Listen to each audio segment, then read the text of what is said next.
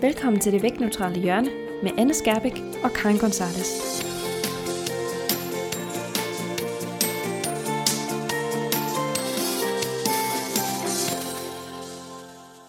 Hej alle sammen, og velkommen til andet afsnit af podcasten Det vægtneutrale hjørne. Mit navn er Anne Skærbæk. Og jeg hedder Karin Gonzalez, øh, og i dag skal vi snakke om den vægtneutrale model, og hvad det er for nogle områder, der faktisk er fokus på, når man arbejder vægtneutralt. Ja, det skal vi nemlig. Og øh, vi har jo allerede været en smule inde på det i, øh, i afsnit 1, da vi snakkede om den vægtneutrale tilgang til sundhed, herunder hvad det egentlig vil sige at arbejde vægtneutralt. Men, øh, men det at arbejde vægtneutralt handler jo altså ikke kun om, at man forholder sig neutralt til vægt og vægtændringer, og at man ikke bruger vægten til at måle klientens fremgang. Øhm, det er uden tvivl en meget central del af tilgangen, og måske endda den, den mest centrale del. Øhm, men der er altså også øh, en række andre ting, der er med til at karakterisere den vægtneutrale tilgang til sundhed og den måde, man arbejder på. Øh, så det er noget af det, vi, øh, vi vil prøve at dykke lidt mere ned i i, øh, i afsnittet i dag. Ja, det er det nemlig. Øh, og for ligesom at kunne forstå, hvorfor det er, at der er fokus på de ting, der er fokus på i den vægtneutrale øh, tilgang til sundhed, Øhm, så tænkte vi, at det måske var en god idé at starte med at snakke lidt om den bevægelse, som hele den vægtneutrale tilgang faktisk bygger på. Øh, og den bevægelse, den hedder Health at Every Size, øh, bliver tit forkortet til HAZE, og øh, på dansk ville det være noget af øh, sundhed i alle størrelser. Øhm, og måske du vil forklare lidt, hvad det betyder, Anne. Ja, øh, jeg tænker faktisk før vi lige går, går ind i, hvad, hvad Hayes øh, går ud på, så, så øh, vi overvejede faktisk øh, et øjeblik sådan, slet ikke at nævne Hayes i vores podcast, øh, fordi Hayes har fået sådan lidt et, et dårligt ry øh, på dansk. Øh, der er ikke så mange, der har omtalt Haze i en dansk kontekst, fordi øh, som sagt, den vægtneutrale tilgang er jo meget ny. Øh, men dem, der har, har i hvert fald ikke formået at gøre det på en, en særlig positiv øh, måde, så det er en tilgang, der ofte bliver, bliver meget misforstået. Øhm, og en af de ting, der jo virkelig ofte bliver misforstået, det er øh, selve titlen på, på tilgangen, øh, Health at Every Size, som ofte bliver opfattet som om, at det er en tilgang, der siger, at alle mennesker er sunde, uanset størrelse. Ja, det er nemlig rigtigt. Og det er jo slet ikke det, at tilgangen den, øh, den siger. Øh, I stedet så handler det faktisk om, at vi bare ikke bruger vægt aktivt som, øh, som noget som helst, for den sags skyld. Øh, vi, vi bruger altså ikke vægt til at bedømme sundhed ud fra, øh, og Hayes-tilgangen fokuserer netop på, at sundhed er så meget mere komplekst end tallet på vægten, og at vi derfor ikke skal bruge tallet på vægten til at evaluere sundhed ud fra, men heller ikke til ligesom at gøre folk sundere. Så det vil sige, at man fokuserer nemlig øh, altså ikke på vægttab eller, eller vægt generelt, men derimod på sundhed. Og det er også derfor, det hedder Health at Every Size, fordi det, det handler om sundhed og ikke vægt. Ja, og det handler om, at, at sundhed kan potentielt finde sted i alle størrelser. Ikke at alle størrelser er sunde som udgangspunkt, fordi selvfølgelig findes der mennesker i alle kropsstørrelser, som af den ene eller anden årsag øh, ikke har en krop, der, der fungerer helt som den skal. Men det, de lægger op til, det er netop, at sundhed kan se ud på rigtig, rigtig mange forskellige måder. Den kan finde sted i mange forskellige kroppe, så det, du behøver ikke at have en bestemt krop eller en bestemt vægt for at være sund. Det er en, en, en, i virkeligheden en meget inkluderende øhm, sundhedstilgang, de arbejder ud fra, øhm, hvor man kigger på mange forskellige faktorer inden for sundhed, og hvor man, man øh, tager udgangspunkt i det enkelte individ og forsøger at hjælpe dem med at skabe sundhed i, i den krop, de nu engang måtte have. Mm. Så altså Hayes bliver jo tit sådan malet som sådan en eller anden ekstremistisk bevægelse, som ligger helt ude et sted, hvor man totalt ignorerer øh, forskning, og øh, et sted, hvor at øh, det bare handler om, at øh, alle tykke mennesker er sunde, og derfor skal vi ikke fokusere på vægt. Øhm, og den kritik er simpelthen bare totalt misforstået. Altså den, den har slet ikke fået fat i, hvad det er, Hayes overhovedet handler om øh, og har ikke kigget på, at der faktisk findes en rigtig stor videnskabelig øh, grund, altså der videnskaben er grundlæggende i Hayes, øh, og nok noget af det, som Hayes bygger allermest på, det er netop at være kritisk i forhold til studier, og specielt vægttabsstudier. Hvad er det egentlig, de siger, og hvad er det, de ikke siger? Øhm, og dermed ja, være, altså forholde sig kritisk til videnskaben, i stedet for øh, at have den her, det her fokus på, at tynd altid er bedre. Øh, og hvis man skal, ligesom skal gå lidt tilbage i tiden, så øh, Hayes er øh, blevet skabt af Association for Size, Diversity and Health. Det er sådan dejlig, ligger dejlig mund, øh, som øh, forkortet hedder ASTA. Og det er faktisk en, en øh, bevægelse, der blev skabt helt tilbage i 1960'erne øh, af Fat Acceptance Movement. Øh, det var nogle terapeuter og diætister og tykaktivister, som ligesom fandt sammen for at... Øh, ja, modvirke den her idé om, at øh, æstetik handler om, om sundhed. Øh. Ja, og i den forbindelse skal det måske lige gøres klart, at det jo ikke er, øh, er Asta, der blev skabt øh, der tilbage i, i 1960'erne. Øh, fordi Asta er en, øh, en non-profit organisation, som blev skabt i, øh, i 2003.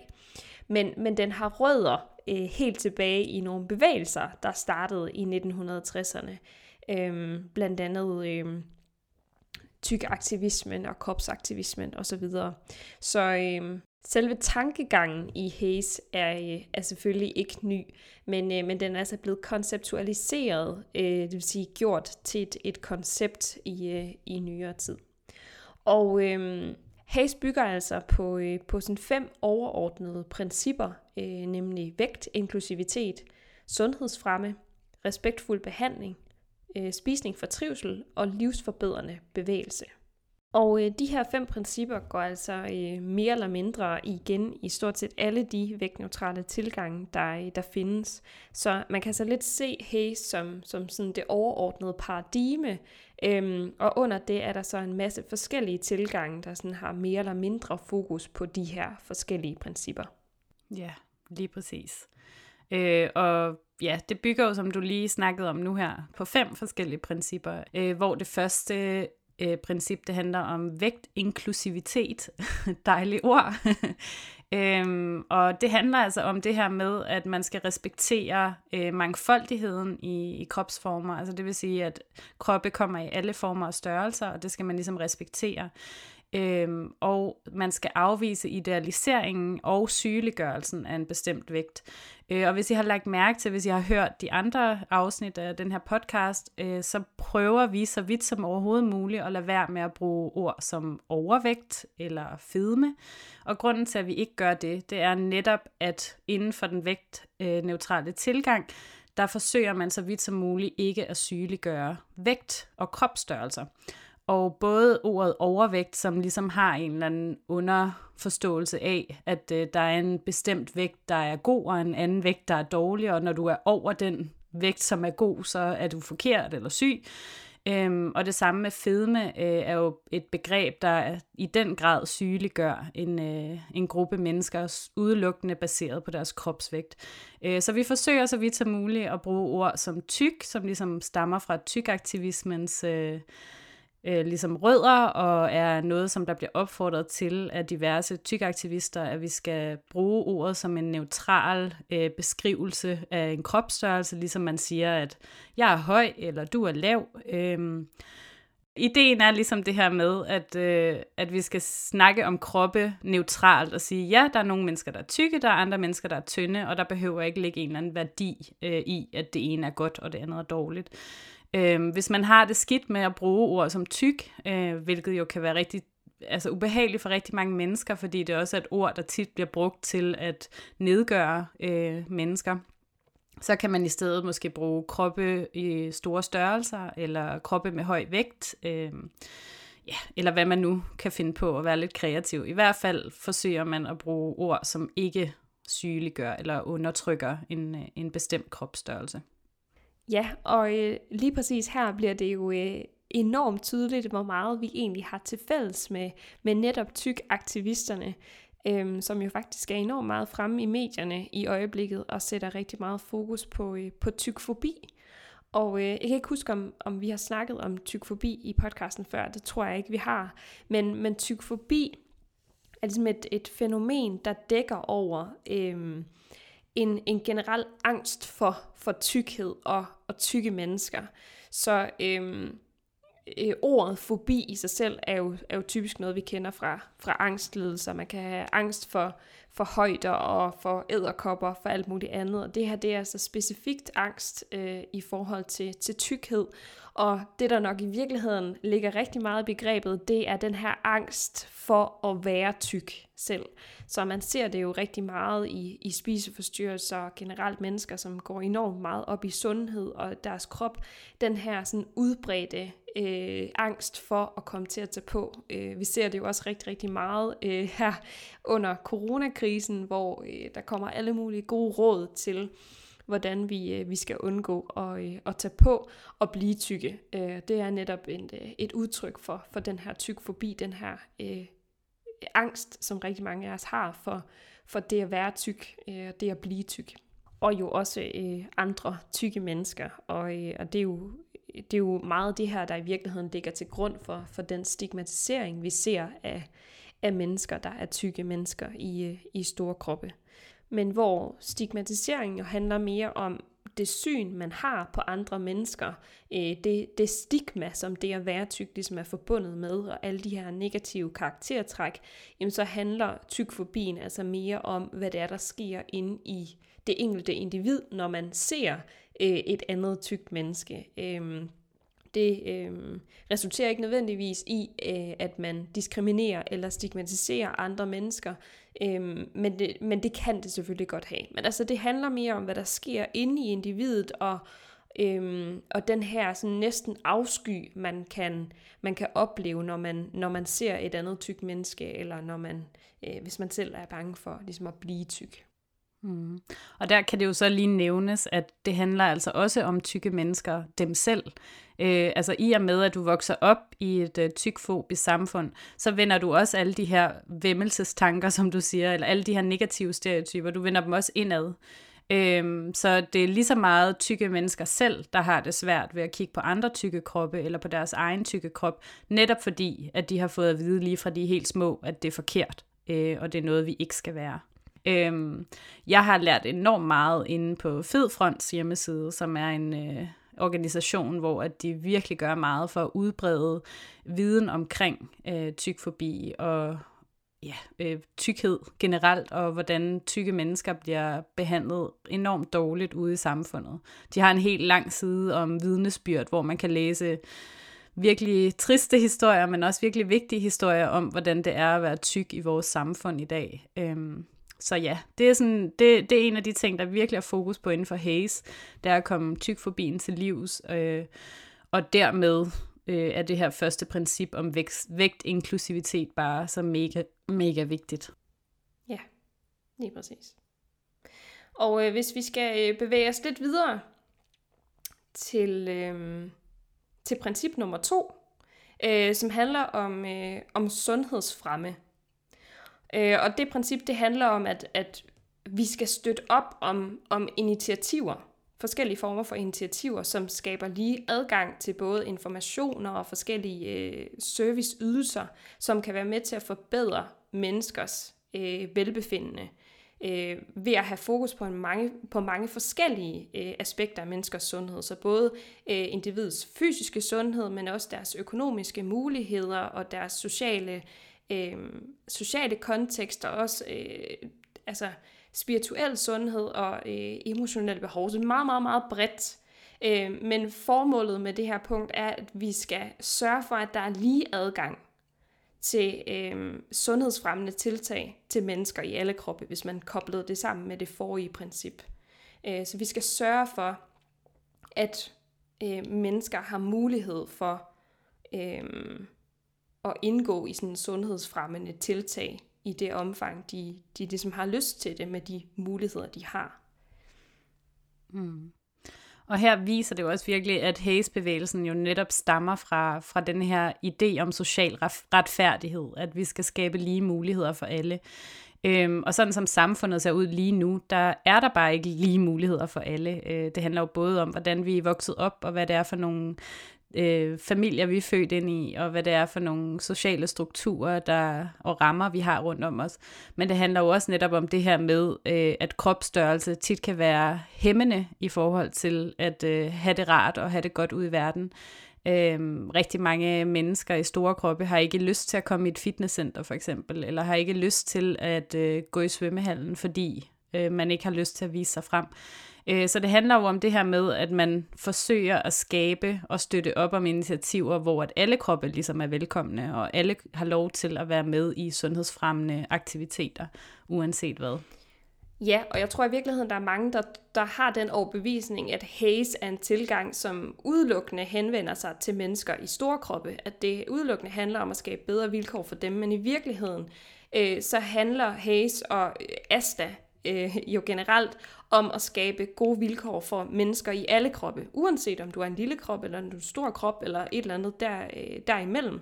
De, øh, de skældner ikke øh, i forhold til, hvem der har mulighed for at gøre noget ved deres sundhed, og hvem vi skal, skal give muligheden for at kunne gøre noget ved deres sundhed. Øh, så det er jo igen en enormt inkluderende tilgang til sundhed, som i virkeligheden bare kæmper for at skabe lige adgang for alle mennesker, uanset kropsstørrelse og uanset alt muligt andet også, uanset seksualitet og øh, hudfarve og hvad der ellers kunne være af, af ting og sager, som, som vi ofte diskriminerer på baggrund af. Mm. Og der kan man næsten hoppe, hoppe videre ned i næste punkt, som er respektfuld behandling. Øh, Øh, for, for at kunne arbejde på den her måde, altså hvor at man støtter op om initiativ og har vægt inklusivitet i, øh, i fokus, øh, så handler det enormt meget om, at man også skal anerkende sit eget bias, altså at man skal arbejde med at komme væk vægtdiskriminering og vægtstigmatisering og vægtbias til livs. Øh, og det handler altså også om at kigge indad og, og finde ud af, hvor er det, jeg har nogle holdninger, som ligesom strider ud, og hvad er det for nogle blinde vinkler og nogle tanker og forbehold, jeg selv har øh, i, i min, fra min opvækst øh, eller fra samfundet rundt omkring. Øhm, så det handler om, at, at man skal møde alle mennesker med respekt, men det handler altså også rigtig meget om, at man skal kigge indad og finde ud af, øh, hvad det er for nogle ting, som man selv skal arbejde med, for at kunne netop kunne møde alle mennesker med respekt.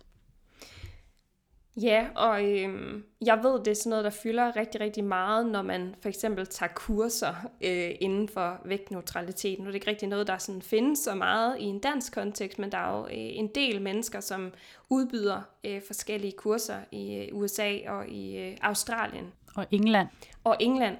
Øhm, og der bruger de rigtig meget tid på, på det her med at, at lige dykke ned i dine egne overbevisninger. Altså, hvad er det egentlig for nogle overbevisninger, øh, du har omkring mennesker i store kroppe? Hvad er det, du reagerer på, når du sidder i din praksis? Øh, og, og hvordan diskriminerer du i din praksis? Øhm, alt efter om der kommer en person ind i en lille krop, og kommer en person ind i en stor krop. Øhm, så man kan sige, at noget af det her handler jo også om at behandle folk ens, uanset hvilken krop de er, de er i.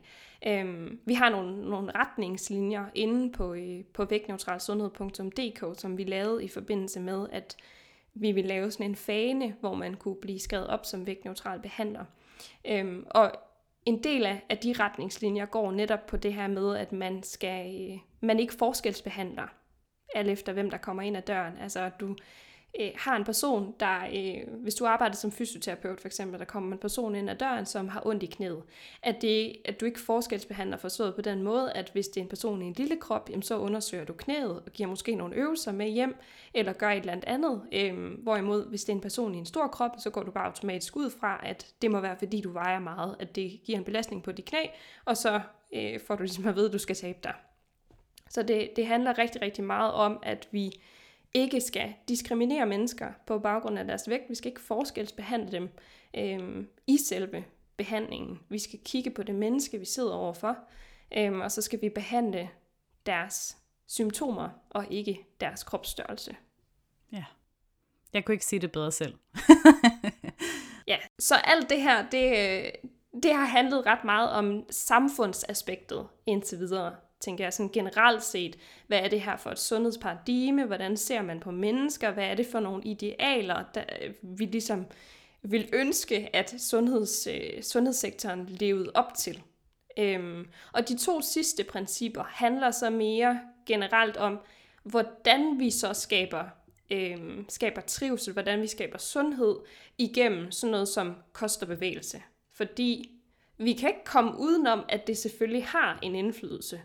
Men det, det spiller en lidt anden rolle i, øh, i Hayes og generelt i den, i den vægtneutrale tilgang, end det måske vil gøre i sådan, inden for sådan traditionel sundhed. Mm. Jeg tror også, det er fordi, at Hayes har så mega meget fokus på det her med, at øh, vores sundhed er bygget op af så mange byggesten, at vi ikke bare kan fokusere på spisning og bevægelse, og så ligesom tro, at alt andet retter sig ind efter det. Vi bliver simpelthen nødt til at have det hele menneske i fokus og tænke på, hvad er det for nogle om, livsomstændigheder, de har? Hvad er det for nogle, noget bagage, de har med? Hvad er det for en, et liv, de kommer fra? Øhm, for har man de her interventioner, som bare handler om mad og, og bevægelse, øh, så misser du alt det, der ligger nedenunder og ligger bagved. Øhm, og jeg tror også, det er derfor, der er så meget fokus i, i Hayes øh, om netop det her med vægtinklusivitet og øh, at støtte op om initiativer, ja, sam, den her samfundsvinkel, øh, som man godt nogle gange kan mangle i de gængse interventioner, der findes. Øh. Og det næste punkt, det er jo ligesom, øh, eller næste princip, kan man sige, det er jo det her med at spise for trivsel. Øh, og det vil sige, at man skal være med til at hjælpe sine klienter til at finde et fleksibelt, øh, men også individualiseret spisemønster, øh, hvor man baserer det på sult og mæthed, næringsbehov og nydelse, øh, i stedet for at øh, have sådan nogle eksterne regler, øh, og i stedet for at have fokus på vægtkontrol. Hvilket jo passer enormt godt ind i intuitiv spisning for den sags skyld, fordi det jo netop er det, der er fokus på der. Øhm, ja. Ja. Ja, og på, øhm, på, på motionsdelen, kan man sige, øhm, der har de også et princip, som øh, hedder livs, livsforbedrende bevægelse øhm, som handler om, at man skal støtte op omkring fysiske aktiviteter, der tillader, at mennesker i alle størrelser øh, og med alle evner og alle interesser øh, har mulighed for at indgå i et form for nydelsesfuld, øh, en form for nydelsesfuld bevægelse. I det omfang, de selv ønsker det. Og det, den sidste er virkelig, virkelig vigtig, og det er den sådan set også i forhold til de andre øh, aspekter af Hayes og generelt den vægtneutrale tilgang. Øhm, fordi jeg tror også, der er rigtig mange, der når de øh, går ind i den her tilgang, specielt den vægtneutrale tilgang til sundhed, så kan man få sådan en idé om, at jamen, du må godt være i en stor krop, men så skal du også være sund. Altså så skal, det er, det er ligesom sådan et, en, et moralsk imperativ, kalder man det, altså noget vi skal leve op til for at være gode mennesker. Men, men det er altså ikke tilfældet her. Det er en, en, en teori, som handler om, at der er mulighed for at gøre noget godt for din sundhed, uanset størrelse, men vi siger ikke, at du skal, for du er lige meget værd som menneske, uanset hvad du gør. Øh, du skal ikke gøre noget for at blive, øh, altså for at have retten til at være på jorden. Øh, men i tilfælde af, at du gerne vil gøre noget godt for din krop, så, øh, så kan vi altså hjælpe til med det. Og for at man så overhovedet kan det, jamen, så skal man jo så også øh, have nogle tilbud til mennesker, øh, i alle størrelser, hvor de kan bevæge sig. Øhm, og, og der er man jo altså igen lidt nødt til at kigge på samfundsplan og se på, jamen er bevægelse rent faktisk tilgængeligt for mennesker i alle størrelser, som det ser ud i dag? Øh, eller kunne man lave nogle, nogle, øh, nogle tiltag der for at gøre det øh, mere tilgængeligt for for eksempel mennesker i større kroppe at kunne komme ud og være aktive på en måde, som rent faktisk er med til at forbedre deres liv og give dem øget øh, vitalitet, og som ikke handler om, at de skal skrumpe deres krop øh, og passe ind i et eller andet snævert ideal for, hvad, hvordan det er okay at se ud. Hmm. Og her tænker jeg faktisk, at det er enormt vigtigt, at, øh, at man også skal kunne skabe tryghed. For en ting er, at man kunne jo godt påstå, at jamen, der er masser af muligheder for mennesker i store kroppe øh, at kunne bevæge sig, sådan som tingene ser ud lige nu. Øhm, men det, sandheden er bare, at det bare ikke er trygt for alle mennesker i store kroppe at bevæge sig ud og, og bevæge sig i, i det samfund, vi lever i. Hvilket jo også netop er derfor, at Hayes øh, går ind aktivt og, og kæmper for vægtneutralitet og vægtinklusivitet. Ikke? Øhm, og jeg tænker egentlig, at vi har kommet rundt om, om Hayes-principperne meget godt nu, øh, og måske vi skal gå videre til, hvad, altså, hvad vores vægtneutrale model, den, den vi ligesom har, har været med til at skabe, hvad den går ud på. og hvordan den ligesom bygger videre på Hayes. Ja, så, øhm, så man kan sige, nu, nu bruger vi øh, begrebet den, den vægtneutrale model, øhm, og for jer, der sidder og lytter med, I kan jo ikke se, øh, at, at det er fordi, vi, vi henviser til en specifik model, øh, som, som vi har lavet. Og når jeg siger vi, så mener jeg ikke Karin og jeg. Øh, vi har også været med til at lave det. Men, øh, men som vi snak, har, også har nævnt allerede i, øh, i det der lille korte introduktionsafsnit, vi lavede, så, øh, så lavede vi en, en hjemmeside, der hedder vægtneutralsundhed.dk for, øh, for et års tid siden, sammen med, øh, med to andre sundhedsprofessionelle, øh, Inger Bols og Laura Brænder Nielsen. Og i forbindelse med det, der, der prøvede vi at lave en model, der kunne vise, hvad det er for nogle øh, fokusområder, man har inden for den vægtneutrale tilgang. Og øh, den model, vi, vi lavede i forbindelse med det, den øh, udspringer af en model, som, øh, som Fiona Willer har lavet. Øh, Fiona Willer er også en af de der forgangskvinder, der er inden for den vægtneutrale tilgang.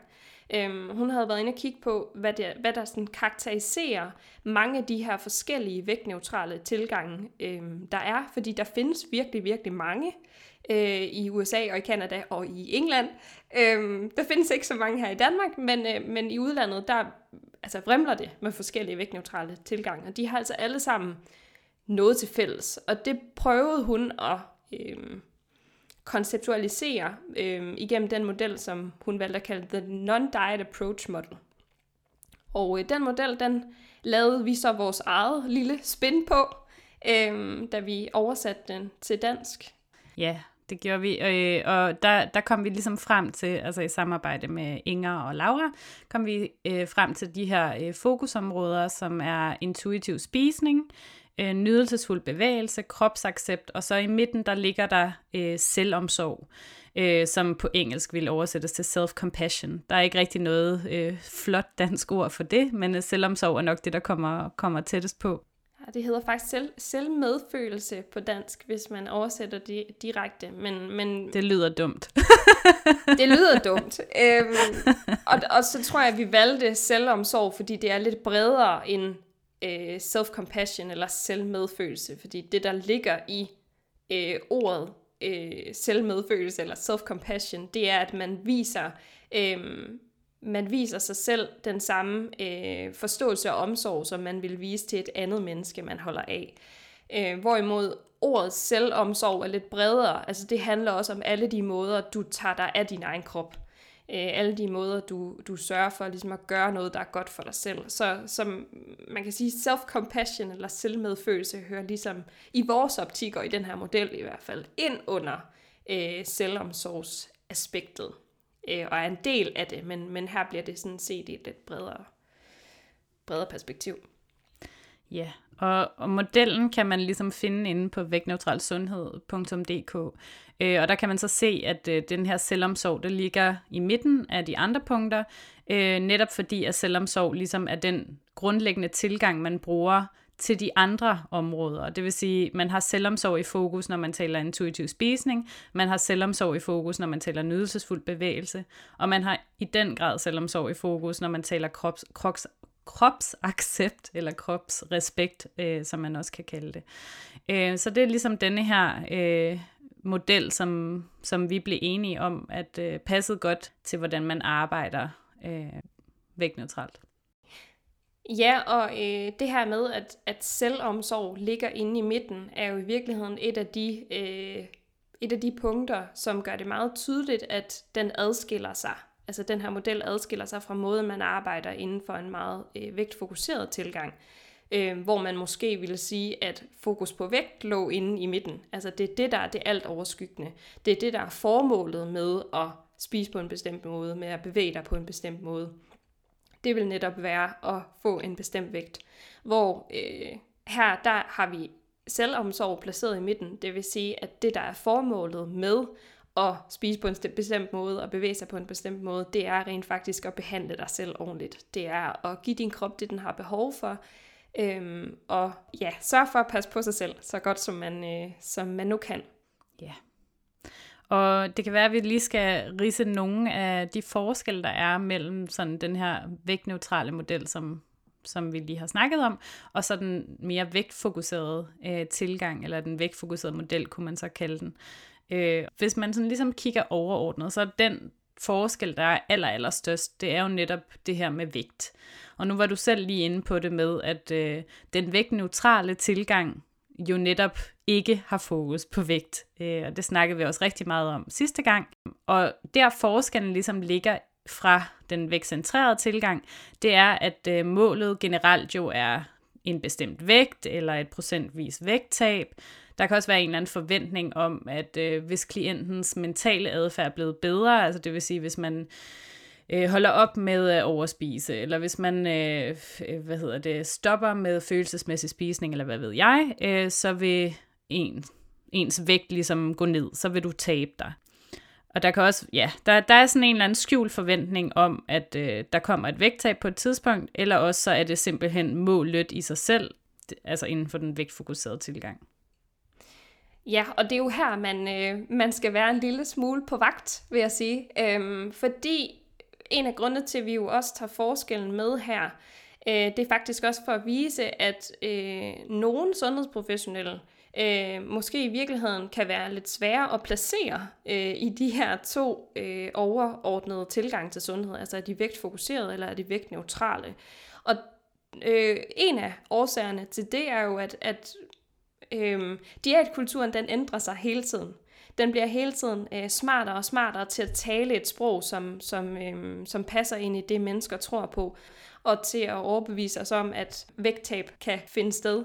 Og derfor så øh, er der også sket en udvikling i løbet af bare de sidste par år, hvor måden man taler om vægttab og, øh, og slankekur har ændret sig til, at nu øh, kalder vi det ikke nødvendigvis en bestemt kur, nu kalder vi det en livsstilsændring, eller vi kalder det vaneændringer, eller øh, det selvkærlige vægttab, eller hvad man nu kunne kalde det. Alt muligt, som skal netop skal øh, få os til at tænke, at jamen, nu er det ikke en slankekur, det er ikke det der, der ikke virker, nu er det en holdbar løsning.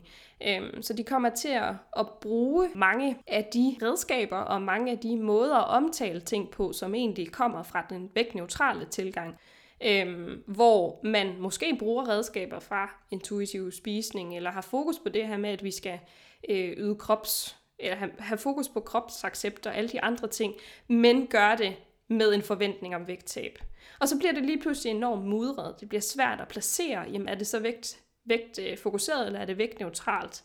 Men der er det virkelig vigtigt at sige, at, at det vigtigste punkt, der adskiller de to, det er, hvorvidt du har fokus på vægt eller ikke har fokus på vægt. Ja, øh, og jeg tror i virkeligheden en af de allerstørste problemer ved det her med, at det bliver så mudret, når man, når man har den her øh, retorik om, at nu skal du høre, hvordan du kan tabe dig uden at være på slankekur. Øhm, og grunden til, at det er så problematisk, for det første er det, at, at øh, det bilder folk ind, at vi ligesom selv har kontrol over vores vægt, at, øh, at vores vægt bare lige er noget, vi kan skrue på en knap, og så skal vi nok øh, få den vægt, vi gerne vil have. Øh, men i virkeligheden, så er der jo, altså vores vægt er så kompliceret en mekanisme, at øh, ja, man skal nok studere det i rigtig, rigtig mange år, for overhovedet at forstå, hvordan det fungerer.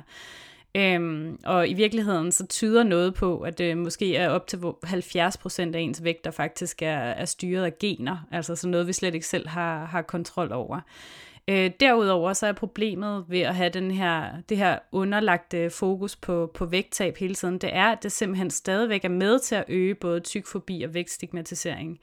Øh, for så længe man ligesom stræber efter vægttab, så forstærker man også den her tro om, at øh, det er dårligt at være tyk, det er farligt at være tyk, det er uattraktivt, og det er vigtigst af alt usundt at være tyk. Hvilket alt sammen slet ikke passer, og stadigvæk er ved med til at... Øh, forstærke den her idé om, at tykkhed er forkert, og at det optager øh, ressourcer i samfundet. Øhm, og selvom at man kan sige, at det, det egentlig er et individuelt valg, om man gerne vil gå efter vægttab, eller fokusere på vægttab eller ej, så er problemet bare, at det stadigvæk forstærker kulturen rundt om, at tykkhed er forkert. Øhm, og dermed er med til at, at gøre verden et utrygt sted at være for folk i store kropsstørrelser. Øh, netop fordi, at kultur jo, ja, det er jo menneskeskabt, det er jo noget, vi selv er med til at bygge op. Så så længe vi, vi har den her idé om, at vægttab er, både at det er muligt, men også at vægttab er det bedste for folk, øh, så er vi med til at aktivt undertrykke mennesker i store kroppe. Ja, og øh, i forhold til det her med vægttab, altså jeg tror i virkeligheden, jeg, jeg tror måske vi var inde på det sidste gang også, men der er jo virkelig mange, der har den opfattelse, at fordi man arbejder vægtneutralt, øh, eller tilhænger haze, Hayes, at så er man automa- altså automatisk modstander af mennesker, der taber sig. Og det er jo ikke tilfældet, fordi havde det været tilfældet, så ville vi jo være anti-vægttab, så ville vi ikke være vægtneutrale. Øhm, og det, der ligger i, øh, at vi bruger så meget tid på at, at sige, at vægttab ikke kan lade sig gøre for de fleste, det er jo netop for at... Øh, at vi skal stoppe med at have så meget fokus på vægten. Vi siger ikke, at det ikke lader sig gøre for nogen, fordi det gør det. Der er jo nogle mennesker, der formår at tabe sig, og hvad årsagen er til det, det kan vi kun gisne om. Men for størstedelen, der lader det sig ikke gøre. Men, men det er virkelig vigtigt også i forhold til det, at, at når vi ikke har fokus på vægt, så har vi det ikke, fordi vi så anser det som værende forkert, hvis folk så taber, det, taber sig. Det er ikke fordi, vi tænker, at du skal blive på den nuværende vægt, du har nu, men det er et spørgsmål om, at vi ikke tillægger det nogen, nogen videre værdi, øh, om du taber dig, eller om du tager på, eller om, altså, hvad der sker med din vægt. Det går vi egentlig ikke så meget op i, øh, fordi vi ved jo godt, det er ikke noget, individet kan, altså, kan bestemme selv. Øhm, og det er ikke noget, vi ved på forhånd, hvad der kommer til at ske, så derfor så er det noget, vi ligesom må se, øhm, måske kommer den til at ændre sig, måske gør den ikke. Men, men uanset hvad, så har vi en eller anden tillid til, at den her vægt, den kommer til at stabilisere sig. Et eller andet sted, hvor det forekommer naturligt for den krop, som vores klient, patient, øh, befinder sig i. Og det kan sagtens være, at øh, der, hvor den kommer til at stabilisere sig, øh, kommer til at være på et højere niveau, end hvad øh, det her individ måske fra naturens side var skabt til at ligge på. Øhm, og det, det må vi tage med, øh, kan man sige, i den sammenhæng, fordi der er rigtig, rigtig mange tilpasninger, der sker i vores krop. Øhm, for eksempel når vi har været på rigtig mange slankekurer. Vores krop kompenserer, og der sker en hel masse ting, der kan gøre, at vi kommer til øh, at, at ligge på en højere vægt, end hvad vi egentlig fra naturens side var, øh, var skabt til. Men så er det det, vi arbejder ud fra, fordi det er svært at lave noget om på, øh, på de, de fysiologiske, biologiske processer, der ligesom øh, spiller ind der. Mm. Og her kan det jo så også lige nævnes øh, i forhold til, nu nævnte du diætkulturen lige i farten før, og diætkulturen er jo hele den her struktur og idé om, at øh, kroppe er bedre, når de er mindre øh, generelt, og at øh, en tynd krop altid er bedre end en tyk krop. Øhm, og i og med, at du siger det her med, at, at man kan godt komme til at stabilisere en vægt, der ligesom er højere, end, end hvad normerne ligesom foreskriver, eller hvad det er, at vi, vi som regel stræber efter, Øhm, og der er det nok også værd at tage med, at i virkeligheden så viser rigtig mange studier, at folks idealvægt oppe i hovedet, altså det, den vægt, du ligesom tror er din idealvægt eller din optimale vægt, den ligger faktisk næsten 10% lavere, end hvad din sunde vægt ville være. Øhm, så jeg synes, det er bare rigtig vigtigt at have med, at grunden til, at, at folk har den her idé om, at de rigtig gerne vil have en mindre krop, det handler jo enormt meget også om udseende, øh, og ikke særlig meget om, hvor ens krop faktisk har det godt, og hvad det egentlig er for en vægt, hvor ens krop fungerer, som den skal. Øhm, så det er i hvert fald også en af grundene til, at man inden for den vægtneutrale tilgang netop ikke fokuserer på vægt, fordi vi har et meget forskroet billede i vores samfund om, hvad det er for en vægt, der er sund øh, for, for os og ikke. Øh. Ja, så vi, altså, vi vil kigge mere på, hvor er det så, din vægt den havner henne, når du tager dig af dig selv. Altså når du rent faktisk spiser i overensstemmelse med din, din krops behov, du bevæger din krop på en nydelsesfuld måde, du tager dig af dig selv, sørger for at få opfyldt øh, dine psykologiske behov osv., øh, jamen hvor, hvor, hvor havner din krop så henne? Fordi det vil være der, din krop har det godt. Øhm, og så giver det ikke nogen mening at forsøge at tvinge den til at, øh, at komme ned i en, en mindre størrelse, fordi der vil den typisk ikke have det godt. Øhm, så ja, vi kan, ikke, vi kan ikke styre, hvilken retning det går i. Vi må, vi må ligesom bare stole på, at hvis vi behandler vores krop ordentligt, så stabiliserer vægten sig et eller andet sted, og det må så være det sted, hvor, hvor kroppen den har det bedst. Så der er ikke nogen forventninger om, at der sker noget specifikt med vægten. Øh, det er ikke ensbetydende med, at der ikke for nogen vil kunne ske noget med deres vægt. Det vil der måske for et fortal. For de fleste, der sker der ikke sønderligt med deres vægt. Men, men pointen er her, at det, det er faktisk ikke så vigtigt. Altså det er ikke så vigtigt, hvad der sker med vægten, og det er jo også derfor, vi kommer til at arbejde rigtig meget med, med kropsaccept og sådan nogle ting undervejs, sådan så man ligesom kan acceptere sit nuværende udgangspunkt. Øh, og så uanset om, om, om der sker noget med vægten eller ej, jamen, så bliver det ligesom nemmere at være i den krop, man nu engang øh, er i eller havner i når man bliver bedre til at tage vare på sig selv. Øhm, og der er jo også rigtig mange, øhm, mange forskellige tilgange, der stadig har meget fokus på vægt, som, øhm, som også er begyndt at snakke lidt øh, på samme måde. Det her med, at vi skal fjerne fokus fra vægt, øhm, og vi skal acceptere vores krop, men som så stadigvæk har en eller anden skjult forventning om, at hvis vi gør det, jamen, så taber vi os nok. Øhm, hvis vi, øh, som du selv nævnte før, øh, hvis vi sørger for at hjælpe folk med de her psykologiske mekanismer, der ligger bag, øh, sørger for, at de ikke længere overspiser osv., jamen så taber de sig nok automatisk. Øhm, jeg tror i virkeligheden, at det er der, de fleste af de tilgange, som i dag er helt vægtneutrale, at det er der, de startede. At det er egentlig det, det udspringer af, det er, at man har tænkt, hov, det virker ikke det her med at sætte folk på slankekur, der er en hel masse ting, der, der spænder ben for dem. Kroppen, den kæmper imod. Øh, psyken kæmper imod. Det hele, det, det kæmper imod. Så hvis vi nu øh, gør noget andet, øh, sådan ligesom forsøger at arbejde rundt omkring det her, øh, de her problemer, så kan det være, at folk taber sig alligevel. Øhm, og det har man jo bare fundet ud af, efter rigtig, rigtig mange år, at sådan fungerer det ikke at selvom vi gør alt det her, selvom vi løser folks øh, psykiske problemer og øh, hjælper dem til ikke længere at overspise, så er det ikke nogen garanti for, at de rent faktisk kommer til at tabe sig. Så derfor så er det jo også været en, ud, en, en tilgang, der har været konstant i udvikling på mange måder, som er blevet mere og mere vægtneutral efterhånden. Øh, og Hayes principperne kommer til at fylde mere og mere. Så, så oprind, altså mange af dem kan oprindeligt set egentlig godt have haft et eller andet skjult fokus på vægttab, som så øh, med tiden og med erfaring er forsvundet fuldstændig, fordi det er blevet meget mere tydeligt, at det giver ikke nogen mening. Mm. Og her tror jeg også bare, det er enormt vigtigt lige at have i mente igen det her med øh, de undertrykkende strukturer, der er over for, for tykke mennesker. Øh, for i og med, at man beholder det her fokus på, på vægten, så er man netop stadig med til at opretholde den her kultur, der siger, at tykkhed er dårligt og tykkhed er forkert. Så det er simpelthen ikke muligt øh, at have fokus på vægttab, samtidig med, at du også gerne vil fortælle folk, at det er okay at være tyk. Simpelthen fordi, så længe du stadigvæk har fokus på, at du skal blive mindre, eller at vægttab er en god ting, så går du indirekte ind og siger, at tykkhed er en dårlig ting. Øhm, og det, det er også lidt, lidt sjovt at kigge på det her med, at, at øh, der er rigtig mange, der tror, at man faktisk får et bedre kropsbillede af at tabe sig. At når du har tabt dig, så forsvinder alle de her tanker om, at din krop er forkert og så videre. Og, og hvis du er tyk, øh, så kan det godt være tilfældet, øh, at du oplever mindre tyk forbi ude i samfundet, fordi du netop har fået en mindre krop.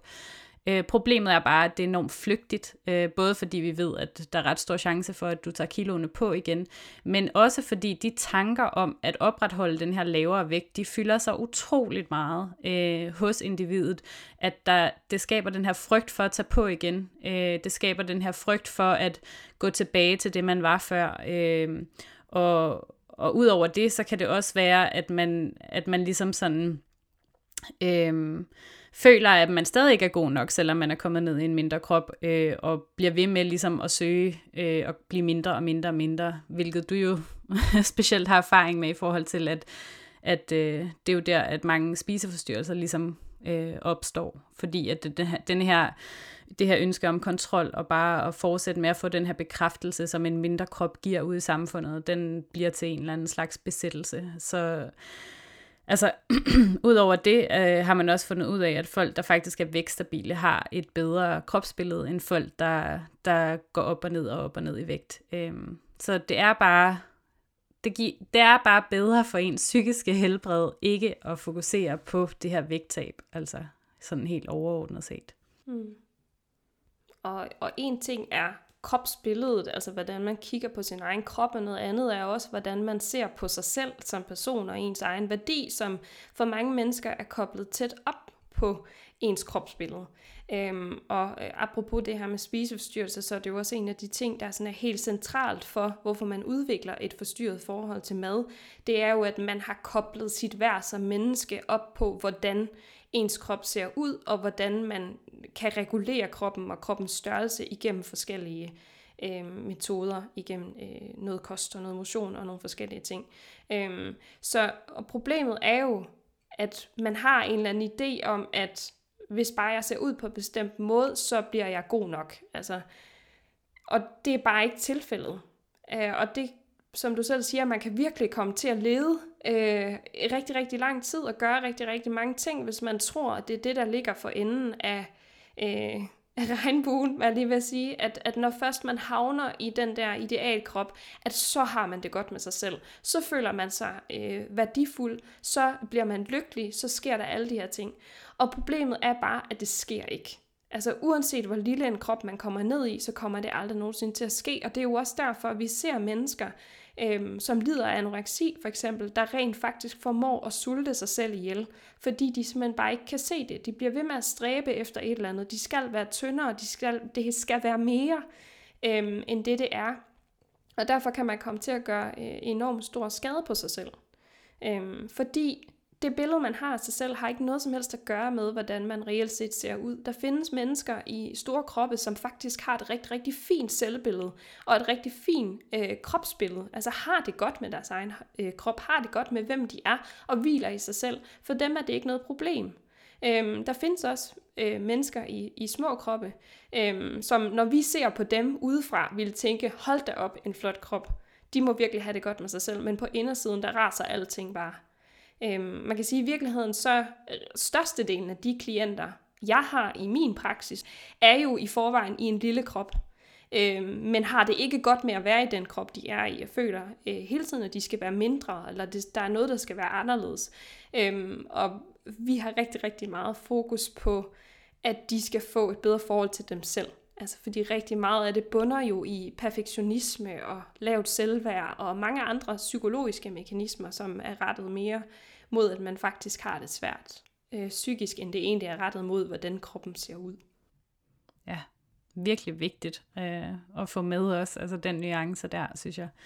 Øh, men måske også det her med, at øh, når den her under, altså nu har vi, du har været inde på det før, men de her øh, mange af de her sundhedsprofessionelle, der bruger rigtig meget fra den vægtneutrale tilgang, men stadigvæk har det her underlagte fokus på selvkærlig vægttab, eller at vægttabet nok skal komme, når vi får styr på alt det andet. Øh, problemet er også bare, at når vi har det fokus, så kan man sige, så kan det godt være, at øh, klienten begynder at spise mere varieret, øh, røre sig noget mere, måske begynder at meditere, eller sover bedre om natten, eller alle de her ting, og får det bedre reelt set. Men hvis vægttabet så ikke kommer, så vil den klient stadigvæk føle sig som en kæmpe fiasko, fordi målet ligesom var det her vægttab. Og så kan det være, at man smider håndklædet i ringen og siger, så kan det fandme også være lige meget alle de der gode vaner, man har, man har fået lagt ind i sin hverdag, og alle de her ting, der faktisk har øget ens velvære, de bliver lige pludselig totalt ligegyldige, fordi at der ikke kommer det her lovede vægttab for enden øh, af regnbuen, kan man sige. Øh, så, så igen, det er derfor, at den vægtneutrale tilgang slet ikke har fokus på den vægt, fordi det skaber bare mere skade, og det gør ingenting godt i længden. Altså, når vi bliver ved med at fokusere på den her gyldne gulderod, der er, nu får du lige pludselig den perfekte krop. Fordi det kommer bare ikke til at ske for langt størstedelen af mennesker, men vi kan sagtens øge sundheden alligevel. Vi kan godt øge velvære, vi kan godt give dig øh, mere energi, og at du får det bedre i din egen krop, og, og har et godt velvære, en god livskvalitet. Øh, og det er jo i virkeligheden det, det handler om inden for den vægtneutrale tilgang, mere end noget andet, kan man sige. Ja. Og øh, hvis vi lige skal vende en lille smule tilbage til det her med forskellen på den vægtfokuserede tilgang og den vægtneutrale tilgang.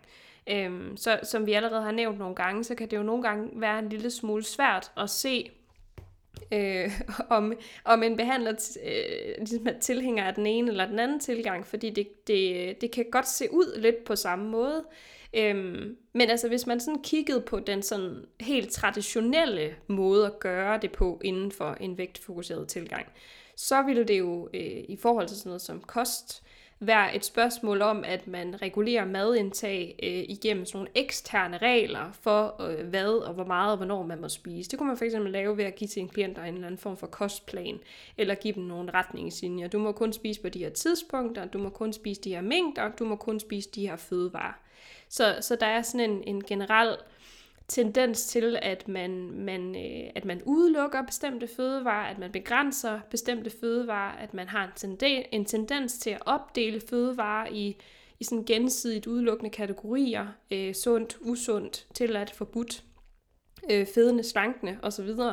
Øhm, og at der sådan er meget fokus på øh, moderation og øh, kalorieunderskud. Altså vi skal sørge for, at folk er i kalorieunderskud. Vi skal sørge for, at de spiser mindre, end de forbrænder, sådan så de øh, kommer til at tabe sig. Og øh, det er klart, hvis man sætter det op imod rigtig mange af de vægtfokuserede tilgange, der er i dag, på nuværende tidspunkt, så er det faktisk ikke så mange, der passer ind i den kategori, øh, fordi at, som jeg sagde før, diætkulturen den er mega snedig, øh, og der er en masse studier, der viser, at slankekur ikke virker, så derfor så er der også rigtig mange af de, de, de vægtfokuserede tilgang i dag, som taler ind i det her, jamen det er ikke en slankekur, og øh, det, øh, hvad hedder det, her hos os bliver der ikke, øh, er der ikke bestemte fødevarer, der er forbudte, og Øhm, der er ikke nogen regler, og det er ikke rigidt på den måde, som, som man traditionelt forventer, at, øh, at det vil være. Øh, så, så de kan godt komme til at tale meget ind i den måde, man, man egentlig tænker mad øh, i en vægtneutral tilgang, hvor man jo regulerer madindtag på baggrund af indre signaler, sult, mæthed, nydelse, og hvor alle fødevarer er tilladte osv. Øhm, men hvor der så lige kommer sådan en lille krølle på halen, der hedder, at øh, det handler ikke om fødevarene, det handler om mængder. Øh, og du skal stadig være i kalorieunderskud, så øh, alle fødevarer er tilladte, men du må kun spise til du er mæt, eller du må øh, altså skal stadig spise i moderation. Så på en eller anden måde, så kommer der til at komme nogle restriktioner ind over alligevel, til trods for, at man faktisk taler ind i tankegangen om, at du skal regulere på baggrund af lyst og nydelse, og at alle fødevarer er tilladte, så bliver de det faktisk ikke helt alligevel. Mm-hmm. Ej, og øh, der er en amerikansk, jeg tror hun er coach, øh, som hedder Isabel Foxen Duke, som har øh, lavet det her øh, begreb om, øh, Øh, sult- og mæthedskuren, fordi at der er rigtig, rigtig mange, når de begynder at arbejde med intuitiv spisning, øh, så forstår de det ligesom på samme måde, som vi har forstået alle andre kurer, øh, som sådan nogle, et sæt regler, øh, og at man derfor kun må spise, når man er sulten, og skal stoppe, når man er mæt. Øhm, og så bliver det jo netop en kur, fordi så bliver det sådan noget med, at man kan gøre det rigtigt eller forkert, og at øh, hvis så du spiser, når du ikke er sulten, så er det forkert, og så skal du slå det oven i hovedet, og øh, så tager du på, og så er det farligt, og alle de her ting. Øhm, så hvis du gerne vil altså, lære at spise intuitivt, så bliver du simpelthen nødt til at stole på din egen krop. Men der er jo enormt mange nuancer i det. Det handler jo netop ikke kun om at spise, når du er sulten, og stoppe, når du er mæt. Øhm, det er noget, vi selvfølgelig vil komme meget mere ind på i et afsnit, hvor at vi dykker ned i, hvad intuitiv spisning rent faktisk er. Øhm, men hvis intuitiv spisning ligesom bliver stillet op som denne her idé om, at ja, du må godt spise, når du er sulten, du skal stoppe, når du er mæt, eller at der bliver fokus på, at øh, du må selvfølgelig spise alt, hvad du vil, men de her fødevarer skal du nok lige passe lidt på, eller du skal hellere finde nogle kalorielette alternativer, eller hvad ved jeg, så er der altså stadigvæk fokus på at indtage mindre mad, end du rent faktisk har brug for.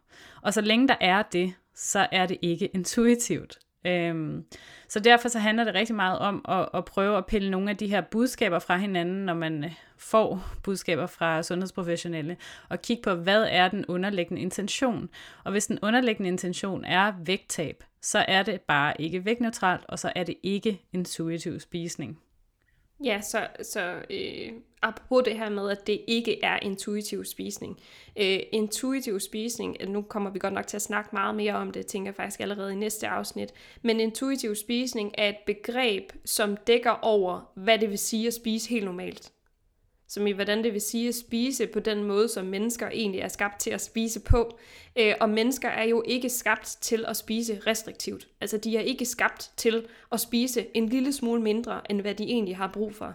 Så lige så snart der bliver lagt den præmis ned over det, så kan det godt være, at man har taget nogle redskaber ud fra intuitiv spisning, og det derfor kommer til at ligne lidt, men så er det altså ikke intuitiv spisning, forstået på den måde, at det er normal spisning. Så er det stadig restriktiv spisning. Og så kan det godt være, at man kalder det intuitiv spisning, men det er så et spørgsmål om, at man har misforstået, hvad begrebet egentlig handler om.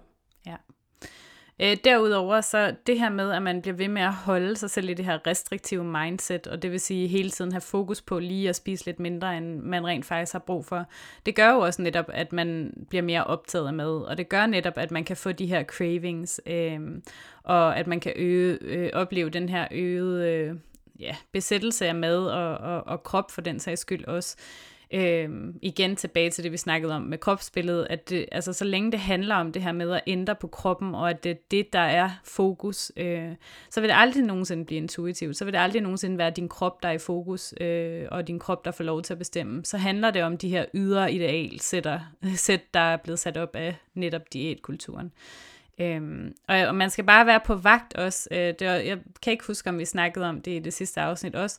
Men øh, der er enormt mange mennesker, som er begyndt at bruge intuitiv spisning i Danmark, øh, som rent faktisk overhovedet ikke er uddannet i metoden. Øh, og det er enormt vigtigt at vide, at der er faktisk en uddannelse i det, øh, og at rigtig intuitiv spisning... Øh, den uddannelse, det er en certificering øh, online, som man kan tage, øh, og rigtig intuitiv spisning vil aldrig nogensinde have en eller anden bagtanke med vægttab, for intuitiv spisning er en vægtneutral metode.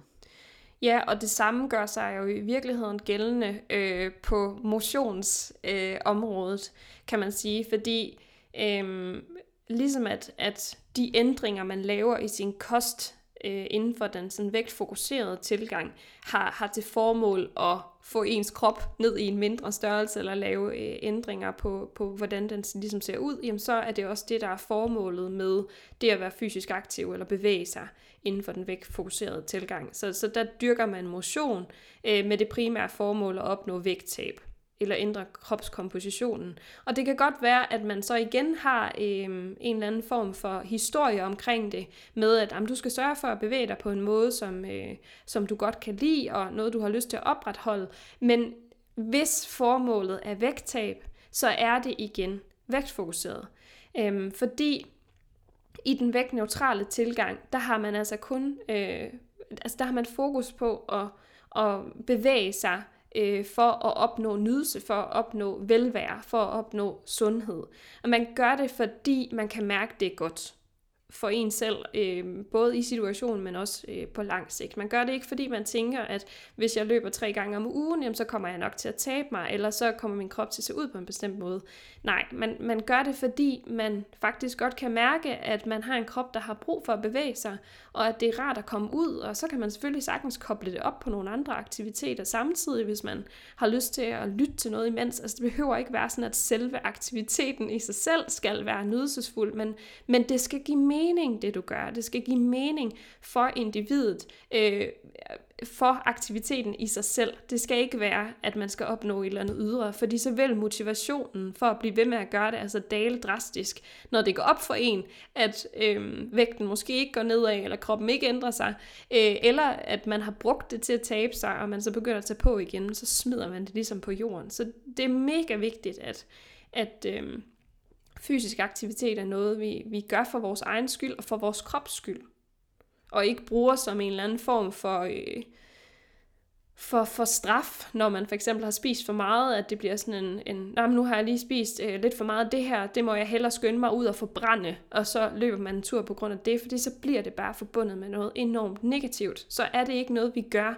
øh, med selvomsorg øh, i, i, øh, i udsigt. Altså, så, så er det noget, vi gør for at straffe os selv, og for at kompensere for at have spist for meget i stedet for at vi bevæger os, fordi vi kan mærke, at vi har brug for det. Ja. Og der er rigtig mange mennesker, når de først bliver introduceret til denne her form for fysisk aktivitet, altså det, der er inden for den vægtneutrale tilgang, at vi fokuserer på nydelse og fokuserer på, hvad er det egentlig for nogle aktiviteter, du godt kan lide. Øhm, hvis man så har været sådan en, der har slæbt sin mås ned i et fitnesscenter dag ud af dagen, selvom man egentlig bare synes, det er mega kedeligt at, at træne i et fitnesscenter, eller hvis man øh, løber og løber, selvom man aldrig rigtig har kunne lide at løbe, eller hvad ved jeg, øh, så nogle gange så har man behov for ligesom at trække stikket lidt på den der bevægelse øh, til en start, og ligesom træde lidt væk fra det og finde ud af, hvordan kan jeg egentlig afkoble denne her, det her fokus på, at det er noget, jeg skal, det her, den her fokus på, at det er noget, der skal til for at ændre på min krop, og at det er noget, jeg skal gøre for at se ud på en bestemt måde. Og i stedet for at begynde at udforske med sin egen krop, hvad er det for nogle ting, jeg godt kan lide at lave motionsmæssigt, hvad er det for nogle ting, der giver mig øh, ro eller styrke eller øh, vitalitet, funktionalitet, hvad er det for nogle ting, jeg godt kan lide Øhm, og det be- behøver altså ikke være et fitnesscenter. Der er så mange måder, man kan bevæge kroppen på. Øhm, så, så det handler også rigtig meget om det her med, at man ikke har sådan en eller anden fix, øh, fast idé om, hvad vil det sige at motionere? Hvad vil det sige at bevæge sig? Men at bevægelse kan være rigtig mange forskellige ting, og rigtig, tage rigtig mange forskellige former. Øhm, så ja, det er også bare en god øh, ligesom sådan vinkel at have med på, på, hele det her perspektiv på, at, at fysisk aktivitet altså gøres på baggrund af, at man gerne vil have det godt i sin krop og med sin krop, øh, og ikke netop ikke for at ændre på den. Ja, og øhm, man kan sige, nu har vi jo snakket sådan lidt, øh, lidt i øst og vest i forhold til nogle forskellige emner, og hvordan, hvordan den vægtneutrale tilgang og måden at arbejde med det ligesom adskiller sig fra den vægtfokuserede tilgang, og for lige at samle op på det, øhm, så har vi jo som sagt udviklet den her model, den vægtneutrale model, som viser, hvad det er for nogle områder, man har fokus på inden for en vægtneutral tilgang. Øhm, og det er øh, intuitiv spisning, øh, det er nydelsesfuld bevægelse, og det er kropsaccept. Der er de sådan, tre store emner, man typisk vil arbejde aktivt med sine øh, klienter med. Intuitiv spisning er nok i virkeligheden det, det, største, det største tema, øh, alt efter hvilken sundhedsprofessionel man er, fordi det er også vigtigt at skelne der. Øhm, bare fordi, at, at der er den her model, der viser, hvad det typisk er for nogle områder, man arbejder med, så det er ikke ens med, at alle sundhedsprofessionelle skal arbejde med alle områder. Øhm, nu, jeg er selv øh, selv jo uddannet i ernæring, men arbejder jo faktisk primært med psykologi, fordi jeg er, øh, er i gang med at uddanne mig til psykolog. Øhm, så jeg, der er en del fokus på intuitiv spisning i min praksis, øh, fordi jeg har den ernæringsfaglige del også, men jeg har jo i virkeligheden rigtig meget fokus på selvomsorg også. Øh, og den psykologiske del af det at tage vare på sig selv og få det bedre med, hvem man er. Øhm, men sådan noget som nydelsesfuld bevægelse for eksempel, det har jeg stort set overhovedet ikke fokus på øhm, i min praksis, fordi det giver ikke mening i forhold til de klienter, jeg har, og det fokus, vi har i, øhm, i, i vores forløb. Men, men arbejdet man derimod som personlig træner, eller som, øh, som fitnessinstruktør, eller som fysioterapeut, eller hvad det nu kunne være, jamen så vil nydelsesfuld bevægelse jo fylde væsentligt mere i deres praksis. Øh, og så vil intuitiv spisning jo, jo stort set ikke fylde noget, formentlig, medmindre man også har noget viden inden for det, fordi man skal selvfølgelig ikke praktisere uden for sit eget kompetencefelt. Øhm, men, men pointen er ligesom, at der er den her model, der viser, hvad det er for nogle områder, vi har fokus på, og vi kommer til at dykke meget ned, mere ned i de her områder, også i, øh, i de kommende afsnit. Men det er altså ikke ens med, at man skal arbejde inden for alle, og det er heller ikke ens med, bare fordi man arbejder med nogle af de her områder, at man så automatisk er vægtneutral. Og det er virkelig vigtigt at sige, og jeg ved godt, at vi har sagt det nogle gange efterhånden, men bare fordi man som sundhedsprofessionel bruger begrebet intuitiv spisning, eller snakker om kropsaccept øh, og nydelsesfuld bevægelse, så gør det ikke, at man automatisk bliver placeret i en vægtneutral øh, kontekst. Fordi der er rigtig mange, der kan arbejde med de her øh, områder, uden at gøre det på en vægtneutral måde. Og så bliver det altså ikke vægtneutralt. Øh, og det er ikke fordi, vi har patent øh, på de her øh, de forskellige øh, teknikker, der bruges inden for de, skal, de forskellige områder. Øh, så, så derfor så er der jo mange forskellige... Øh, også væk-fokuserede øh, sundhedsprofessionelle, der kan benytte sig af dem. Øhm, men, men det er virkelig det de områder, hvor man skal være lidt ops på, øh, bliver der snakket i sådan et sprog og med nogle termer, som øh, kan virke meget vægtneutrale, men med et fokus på vægt, fordi så, øh, så, er, det, så er det altså ikke vægtneutralt. Nej, og øh, bare fordi man bruger udtrykket intuitiv spisning, er det ikke ens betydende med, at man ved, hvad intuitiv spisning er. Øhm, og hvis man bruger det vægtfokuseret, så er det simpelthen ikke intuitiv spisning, og så må man gerne kalde det noget andet. øhm, nå, nu har vi snakket sådan lidt overordnet om, hvad det er, man øh, arbejder med, når man arbejder vægtneutralt, og hvad det er for nogle forskellige fokuspunkter, man arbejder med, og hvordan de her fokuspunkter altså adskiller sig fra den vægtfokuserede tilgang. Øhm, og her i de kommende afsnit, der kommer vi til at dykke rigtig meget mere ned i de forskellige områder, øh, og komme med konkrete redskaber også til, hvordan man arbejder med de her områder. Ja, og øh, allerede i øh, det næste afsnit, der kommer vi til at dykke mere ned i øh, intuitiv spisning, som, som jeg også nævnte, formentlig er det største område inden for den vægtneutrale tilgang, og måske også det, som de fleste mennesker øh, i Danmark i hvert fald forbinder den vægtneutrale tilgang med. Øhm, men, øh, men hvis du ikke kan vente så lang tid, så, øh, så er du altså velkommen til at kigge forbi vores, øh, vores hjemmeside, www.vægtneutralsundhed.dk, hvor øh, du også kan finde et hav af ressourcer om, om netop intuitiv spisning, men, men også om de andre områder inden for den vægtneutrale tilgang. Ja, og I er selvfølgelig også rigtig velkomne til at følge os på Instagram eller på Facebook, øh, og der kan I finde os på øh, Anne Skærbæk øh, eller på karingonzales.dk. Øh, på Instagram. øh, og hvis I synes, den her podcast den var god, øh, så ville vi blive super glade, hvis I gerne vil dele den med andre, der måske også kunne være interesseret i at lytte øh, til den. Og I må også rigtig gerne gå ind og øh, give den et review inde på den podcast-app, I nu øh, bruger. Øh, det vil vi blive rigtig glade for. Og vi synes, det er super fedt, at der allerede er nogen, der har lyttet til den og meldt tilbage, at de synes, det har været spændende at lytte på. Øh, så sådan nogle øh, opslag synes vi også rigtig godt om. Ja, så øh, tak for i dag, og tak fordi, at øh, I havde lyst til at lytte med, og øh, vi høres ved igen snart.